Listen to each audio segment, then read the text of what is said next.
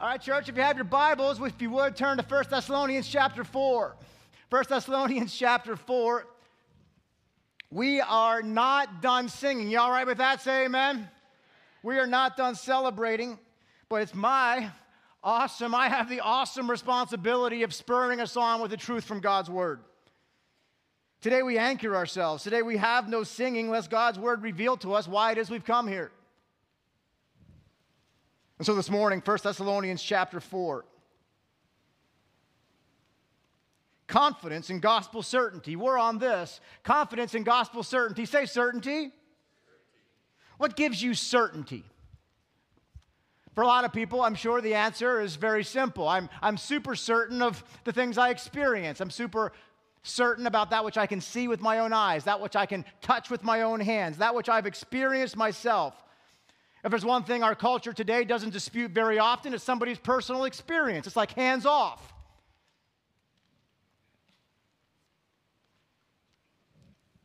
What are we certain of? Oh, we can all finish this sentence. Come on, seeing is, seeing is, seeing is believing. Don't you wish it was that easy, by the way? Don't you wish it was that easy? Don't you wish seeing was believing? I'm telling you right now, there's a lot of things that I see in this world today that I don't believe. There's a lot of things that I lay my eyes on. There's a lot of things that I read. There's a lot of things. There's a lot of videos that people send me that I'm like, what the world are you talking about? I wish we could just simply say seeing is believing. But listen, friends, on the other hand, there's this truth. There's a lot of things that I would not, I have not been able to see until I believed. Seeing might be believing for some, but I'm telling you, friends, the Bible is going to meet you in this place this morning. There are certain things you won't see until you believe. The late Billy Graham famously asked this question, have you seen God? That's right. Not with my own eyes. You keep talking back to me a whole service, we'll keep preaching all morning. Come on, you and I together. Say amen. You got me. Can you see God? He says, have you ever seen him? Can you just hear his voice right now? Come on. I've never seen God, but I know he exists. Then he says this, I've never seen the wind, but I've seen the effects of the wind. I've never seen the wind, but I've seen the effects of the wind. You see, friends, in this respect, there is a mystery to it. And while the phrase seeing is believing is helpful when it has its place in certain circumstances, again, friends, we come back to this. Believing is seeing. Believing is seeing. Believing is seeing. It's called faith, Hebrews chapter eleven. Now faith is the assurance of things hoped for, the conviction of things not seen. For by it the people of old received their commendation. By faith we understand that the universe was created by the word of God. So that which is seen was not made out of things which are visible. Come on. That which is unseen is by faith. Faith is a gift. God opens our eyes. You remember Jesus' words to Thomas when he said this. Thomas, come on. You've believed because you've seen the scars on my hands? You believe because you've seen? Let us not forget that Jesus did offer him even to touch those wounds, but Thomas said, I'm good. You've seen and you believe? Blessed are those who have not seen and have believed. That's you, church. Say amen. That's you. Blessed are those who have not seen, but yet they still believe. And here's the deal. And so today, while I have never seen with my own eyes the risen Jesus, I look across this room and I see the effects of a risen God. Friends, we, his church, we stand as the clearest visible evidence and effect of the resurrection of Jesus Christ. two thousand years later, people are still dying for the truth of a resurrected Christ. See, we've never seen God, but we've seen the works of God. We've never laid eyes on a resurrected Christ ourselves, but we've seen many lives resurrected from a sinful death. Are you one? Is that you? Today, our eternal future is staked on this. Today, our eternal future is staked on this. For I delivered to you, the Apostle Paul writes, of first importance, what I also received, that Christ died for our sins in accordance with the Scriptures, that he was buried, and that he was raised on the third day according to the Scriptures, and that he appeared to Cephas, and then to the twelve, and then he appeared to more than five hundred brothers at one time, most of whom are still alive, Paul writes, though some have fallen asleep and have died. But now this, he also appeared to James, and then to the rest of the apostles. There are those who saw the risen Lord. Unless we forget, let us find confidence in this truth.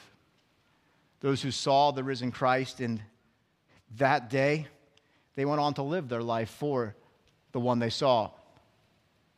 But not only did they go on to live their life for the resurrected Jesus, they go, they went on to give their very lives defending what they saw.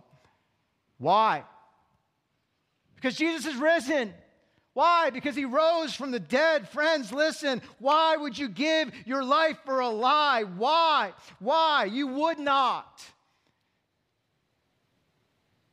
And so even the suffering and the martyrdom of the church today, even the blood spilled of Jesus, which led to the blood spilling of those who believed over the centuries, in all of this we find great confidence today that our Lord is alive. Why did they give all? Because they were certain in the resurrection. Why are you here today? I hope it's because you're certain in the resurrection. Oh, come on down with cultural, cultural traditions. This is what we do. Down with this is where I go once a year. And if this is your first time back in church in a real long time, we are so glad that you're here. And we're not harping on you at all. But what I hope today is that this flame is fanned inside of you, is that today you would recognize that, come on, if this is true, God's got more for me. God's got more for you. God's got more for us. And so today what we have right in series with First Thessalonians is actually a resurrection text. Can you, how good is the Lord? Like the very next passage in your Bible that we are studying together is going to deal with our hope in a resurrected Christ. And so today we find certainty in the resurrection. When we find certainty in the resurrection, we have hope in two ways. Certainty in the resurrection gives us a hope-filled foundation. And certainty in the resurrection gives us a hope-filled future. So come on, church, if you're ready to find some hope this morning, just say, let's go. First Thessalonians chapter four, let's read this text together. Chapter thirteen, chapter four, verse thirteen, pardon me. But we do not want you to be uninformed, brothers, about those who have fallen asleep and who have died, that you may not grieve as others do who have no hope. For since we believe that Jesus died and rose again, even so, through Jesus, God will bring him those who have fallen asleep. Resurrection text. For this we declare to you by a word from the Lord that we who are alive and are left until the coming of the Lord will not precede those who have fallen asleep. For the Lord himself will descend from heaven with a cry and a command, with the voice of the archangel, with the sound of the trumpet of God. Now this, the dead in Christ will rise first. Then we who are alive and are left will be caught up together with him in the clouds to meet our Lord in the air. And so we will always be with the Lord. Therefore, friends, come on, encourage one another with these words. Certainty in the resurrection gives us confidence, gives us hope, gives us a hope-filled foundation.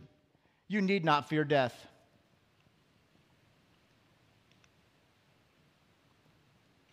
Confidence in the resurrection gives you a hope-filled future. You need not fear death. But if we're honest, few things shake us like the fear of death. Few things rattle our cage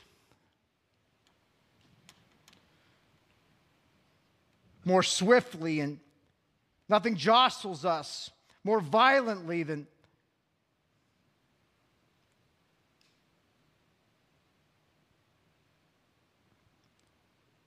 diagnoses and untimed phone calls. the news reports. Here we see the Thessalonians, like so many of us, coming to the Apostle Paul and just asking the simple question, just a simple question I think many in, in this world have today. Essentially, what are, what are the Thessalonians asking Paul? What happens when we die? More specifically, they're asking this: what happens to those we love when they die? You look back at the text, what is, it, what, is the answer that, what is the answer that Paul's giving? What's the question that he's answering? It's this: will we see those we love again? You may be like, wow. Come on, somber note on Easter morning. Where is this coming from? Why, why all of a sudden this question from the Thessalonian church has been pretty, pretty high and pretty encouraging up to this point? Well, remember this. This church is filled with new believers. Paul planted this church. Paul had only been there for about three weeks to three months. He preached the gospel of Jesus Christ to them, and then he taught them as much as he could before a riotous crowd rose up and drove him and his followers out of town. And while Paul was there, he preached, he preached, he preached the saving gospel of Jesus Christ to them. They had this foundational truth, that Jesus Christ lived a perfect life. He died a painful death on the cross. He was buried. He rose again three days later. And if for those who believe in him and confess of their sins, they too shall be saved, the newness of life is in them. But there was a second truth that Paul apparently hammered home to the Thessalonians, and that was this: if you believe that Jesus rose from the dead, you too will rise one day. If you believe that Jesus Christ died from the dead, know this: Jesus will come back for you. Come on, church, we got to preach this a little more. The world thinks we're crazy enough to believe that a man rose from the dead. Now we got to get loud about this reality. We also believe we may not die.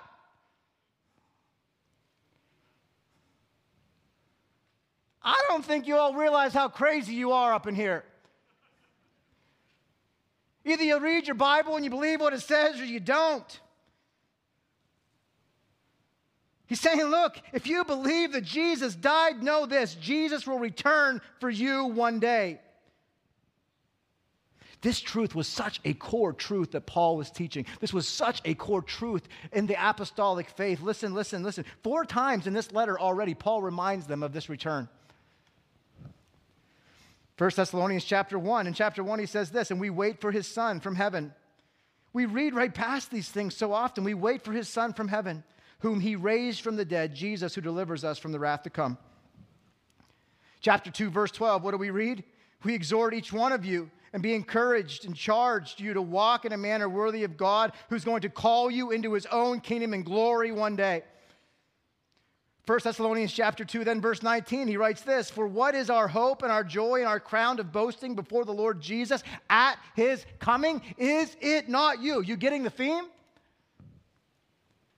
And so that he, chapter three, verse thirteen, so that he may also establish your hearts blameless in holiness before our God and Father at the coming, at the coming, just say coming, at the coming of our Lord Jesus with, with all his saints. Friends, come on, they believed as we should. Jesus Christ is coming back. Say amen. Jesus Christ is coming back, and they believed this: that coming back was imminent. They believed that the return of Jesus Christ could happen at any moment in their lifetime. Do you believe that?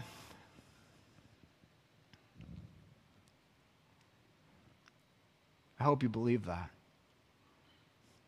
You've heard me speak many times fondly of my grandfather, who took me to church and helped anchor my faith in the Lord so many times over and over again. And I remember people would say to my grandfather, you know, we're all going to die. And I just remember his words. I can hear him plain. Not necessary. He never got the Lee out at the end. Not necessary. I mean, it could be like a stranger on the street. It could be a, a conversation he overheard, like he's butting in. We're all going to die. Not, not necessary. Jesus Christ could return. I remember one of the shocking things about the moment my grandfather died for me was this. He did not necessarily expect to go that way. You see, friends, you need, we need not fear death, but some of us think that death is the only thing that could cause us to be separated from Christ forever. Note this, he could return, and if you're not ready, that could too. Wow. And so the church here is asking this question of Paul, and they simply want to know, listen, we believe you, Paul, that Jesus is coming back. But you see, in their mind's eye, they had this idea that Jesus was coming back, and then things would just continue right on. And so they were saying, well, if that's the case, if Jesus is coming back, and he's coming back to those of us who are living here, like, what happens to the people who've died? Are they going to miss out? I love Paul's response. Look at verse thirteen. In essence, he's like, it's a good question. And I don't want you to be uninformed, friends. I don't want you to be unaware about this. This is a great question. I know we didn't get there before, before I got run out of town. And so I'm so glad you guys are raising this question now. Timothy's brought back your question to me. Let me answer your question now. Here it is. About this, about this, about those who've fallen asleep, which, by the way, those who've passed away, those who've died. I have got great news for you. You don't have to grieve. You don't have to grieve like those who have no hope. You don't have to grieve like those who have no hope. You need not fear death. You need not fear your own death or your loved ones who die knowing Jesus Christ is their Lord and Savior. Why? Look at verse fourteen. For since we believe that Jesus Christ rose, died and rose again, because of Easter, because of Resurrection Sunday, because of what we are celebrating today, we don't have to grieve like those who have no hope. Text goes on and says, even so, though through Jesus, God will bring with him those who have fallen asleep. Because Jesus rose from the dead, so will you. It's just that simple. Because Jesus Christ rose from the dead one day, if you've trusted Christ as your Lord and Savior, if you die before Jesus returns, you will raise from the dead. As sure as Jesus rose, Christians, one day you'll rise. That's what your Bible teaches. Just as Jesus rose, so will those who believe in him. Friends, because of the resurrection, we have victory in Christ. Because of the resurrection, Second Corinthians chapter five, verse eight rings in our ears. Let us be of good courage. What do we know? We know that rather, to be away from the body, to be absent from the body is to be at home with the Lord. The moment you die in Jesus Christ, you are in the presence of God. Your body is buried, but your spirit is alive with him. To be absent from the body is to be present with the Lord. When you die before your body ever touches the ground, your spirit is already in the presence of God. You see, friends, you have a hope-filled foundation. You need not fear death.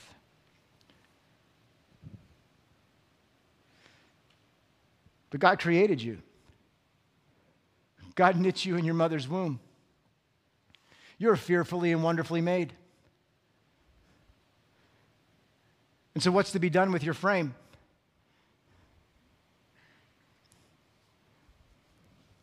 This body is perishing. It's ravaged with sin. But one day, it will be made new because of the resurrection of Jesus. That's what this passage is, pre- is teaching. Because of the resurrection, we have a hope-filled foundation, which leads to this now, a hope-filled future, point two. Because of the resurrection, you have a hope-filled foundation. You don't have to be tossed to and fro, nor fear death, for God has you. God has got you. Jesus Christ has gone before you. He's already paved the way and the place to where he is to go. But now this, you don't have to fear the future either. You need not fear death, nor need you fear his coming. You need not fear death, nor need you fear his coming. Why? This passage goes on to talk about a theological word called the rapture. When's the last time we talked about this in church, friends? Easter Sunday rapture message.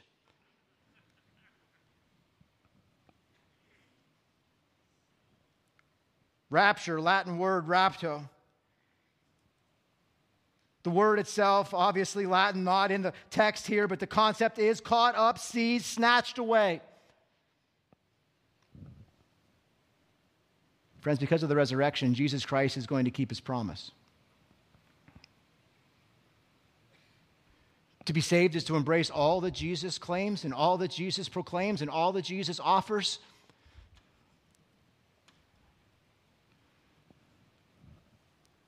And to hope for all that Jesus promises as well. Remember what he said to his disciples? John chapter fourteen. Let not your hearts be troubled. Let not your hearts be troubled.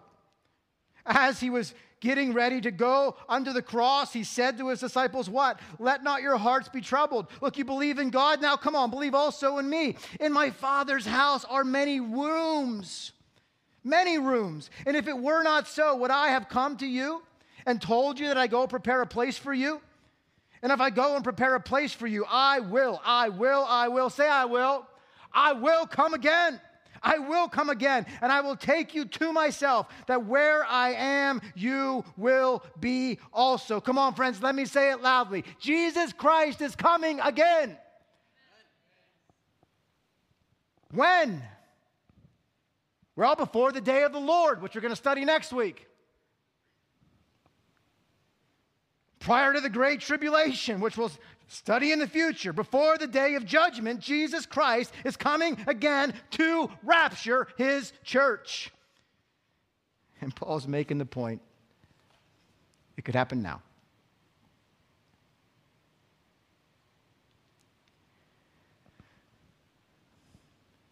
I believe. And I encourage you to study that nothing more needs to happen for this to occur. But the stage is set. History is poised. Is the earth not groaning, as the scripture says? Are we not going on and groaning as in laborious pains, as the scripture says? Can you not look around at the world today and recognize that we are craving, that we are longing, that we are seeking, that we are just, Lord, please come. Lord Jesus, please come. Is the earth itself not crying out? Could you not almost hear it with your own ears, this longing, this cry?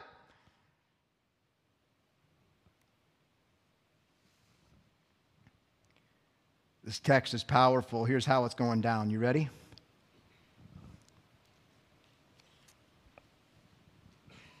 Verse fifteen. For this we declare to you by a word from the Lord, Paul writes, that we who are alive and who are left until the coming of the Lord. If you're alive when Jesus returns, this is what the Bible says is going, going to happen. We will not precede those who have fallen asleep. Paul writes, and he says, this truth is from God, that we shall, we should all be prepared. The word coming here, by the way, the word coming here speaks of the entry point into a town or to a city or, or into a nation of that of a dignitary. How does a dignitary enter? Does he kind of sneak in? Come on, he's coming in loud. He's coming in hot. He's coming in strong. You're not going to miss this.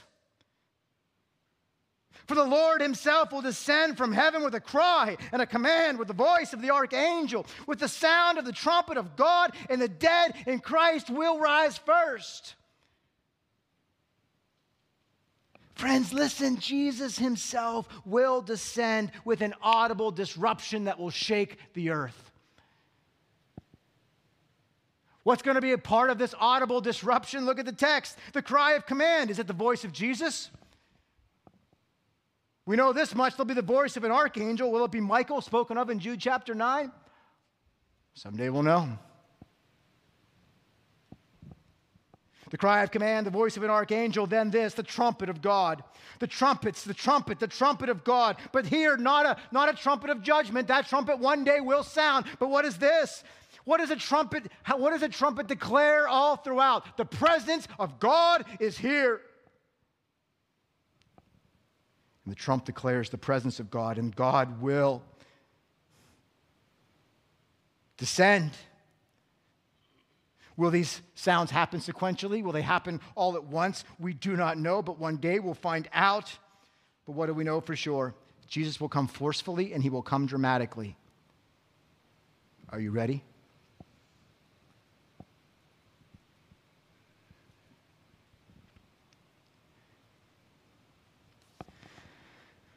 The Lord himself will descend from heaven with the cry of command, with the voice of an archangel. The sound of the trumpet of God will sound, and the dead in Christ will rise first. Now this, verse seventeen. You know what I love here? I love how Paul gives no defense of this. He's just declaring it like, because you should know. Because you should know. The dead in Christ are going to rise first. Now verse seventeen, then we who are alive and who are left will be caught up together with him in the clouds to meet the Lord in the air. And so we will always be with the Lord. We will always be with the Lord. Amen. Let us, it says, let us therefore encourage one another with these words. Because Jesus Christ rose from the dead, another resurrection is coming. Because Jesus Christ rose from the dead, another resurrection is coming. Because you're here to celebrate the resurrection of Jesus, I'm going to pray with all, I'm going to pray and I'm going to believe that you're here because you have trusted Jesus Christ as your personal Lord and Savior, and you believe he died for you and, be, and he was buried and he rose again three days later, and that you will be part of this great triumphal gathering that will happen in the clouds of glory.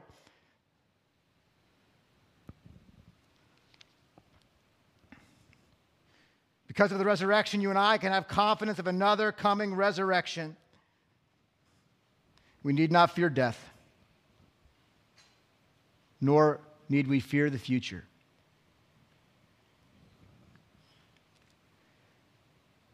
Our hearts can be filled with hope. We can watch on for the day that we one day will all be united with Jesus. But friends, what's our charge in the meantime? What's our charge in the meantime? Keep looking up. Some of us have allowed our eyes to drift. Some of us have allowed our eyes to fall. Some of us are staring a little too down too often. And what, what do we have? What do we have? We have this. Keep looking up. Cast your gaze. Put your eyes to the sky. Because there, one day, the scripture is preaching, one day the skies will rent. No matter what we face, we will keep looking up. No matter what the world says, we will keep our ear to the ground. We will listen closely for the trump to sound. Friends, we will long for the day when the dead in Christ will rise. The trump will sound and we will meet the Lord, our Savior, in the air. A great tribulation will fall over the earth. That's what your Bible teaches. A great tribulation will fall over the earth, and for this you will be spared if you believe.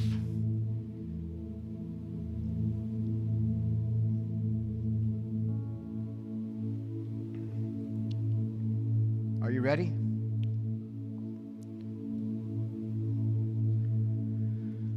Are you living like you're ready? Matthew chapter seven, verse twenty-one. You're not ready just because you say you're ready.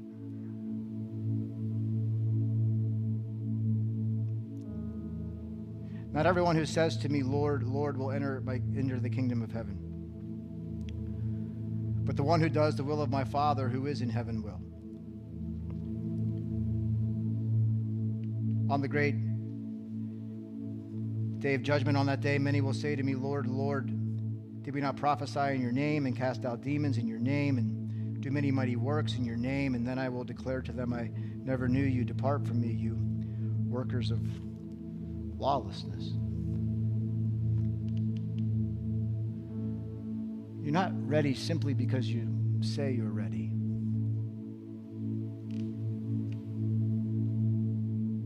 The evidence of true belief is not merely a verbal confession, although it begins there.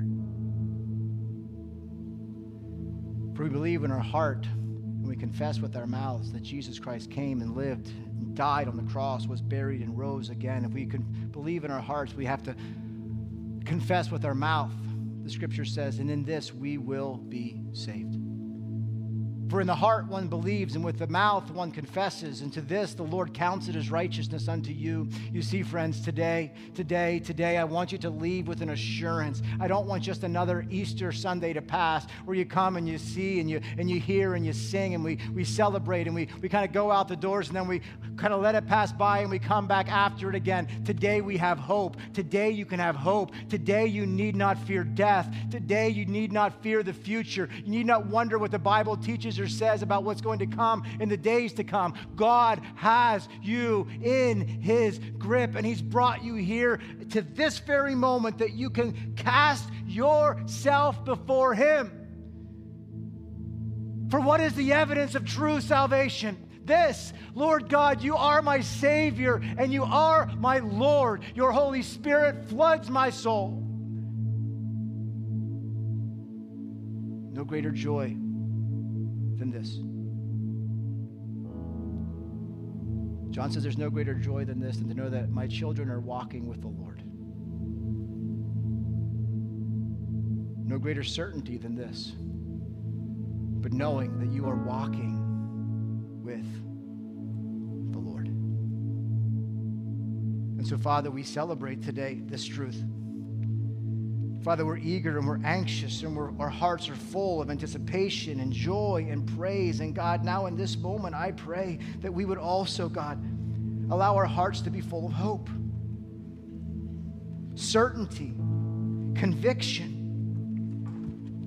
That God, your Son, Jesus Christ, came to this earth and lived his perfect life, died a painful death, was buried in the grave, and then rose three days later.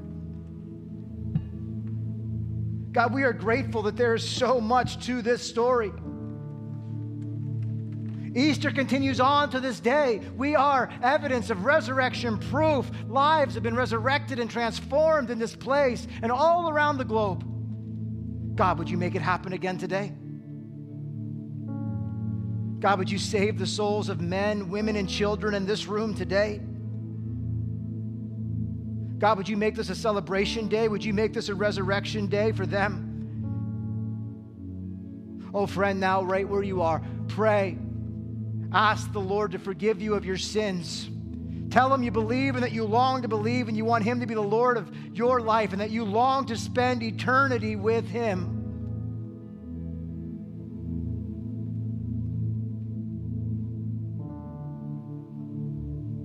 And now, believer, those of us who've celebrated many Easters, would you allow your heart right now to be captured and captivated by the wonder of the resurrection of Jesus Christ? Would you let your mind and your heart go to that moment, that time when one day you will be caught with the Lord. You will be with him. You will be in his presence. You will be gathered with the church of the Lord Jesus Christ. You will be with those you loved, those who've passed on before you. Because of the resurrection of Jesus, we have this hope. We will see them again. Oh, but what will our attention be most captured by? Jesus. Exclusively Jesus. The resurrected Jesus. Oh, what joy will flood our soul. Father, this is our hope. This is our foundation. We need not fear death. Your Son rose. Father God, this is our hope. We need not fear the future. You have it secure. One day you will gather your church and we will be with you. We thank you for these truths this morning, God. They spur us on now in our worship together. We praise you and we respond now in song. In Jesus' name we pray.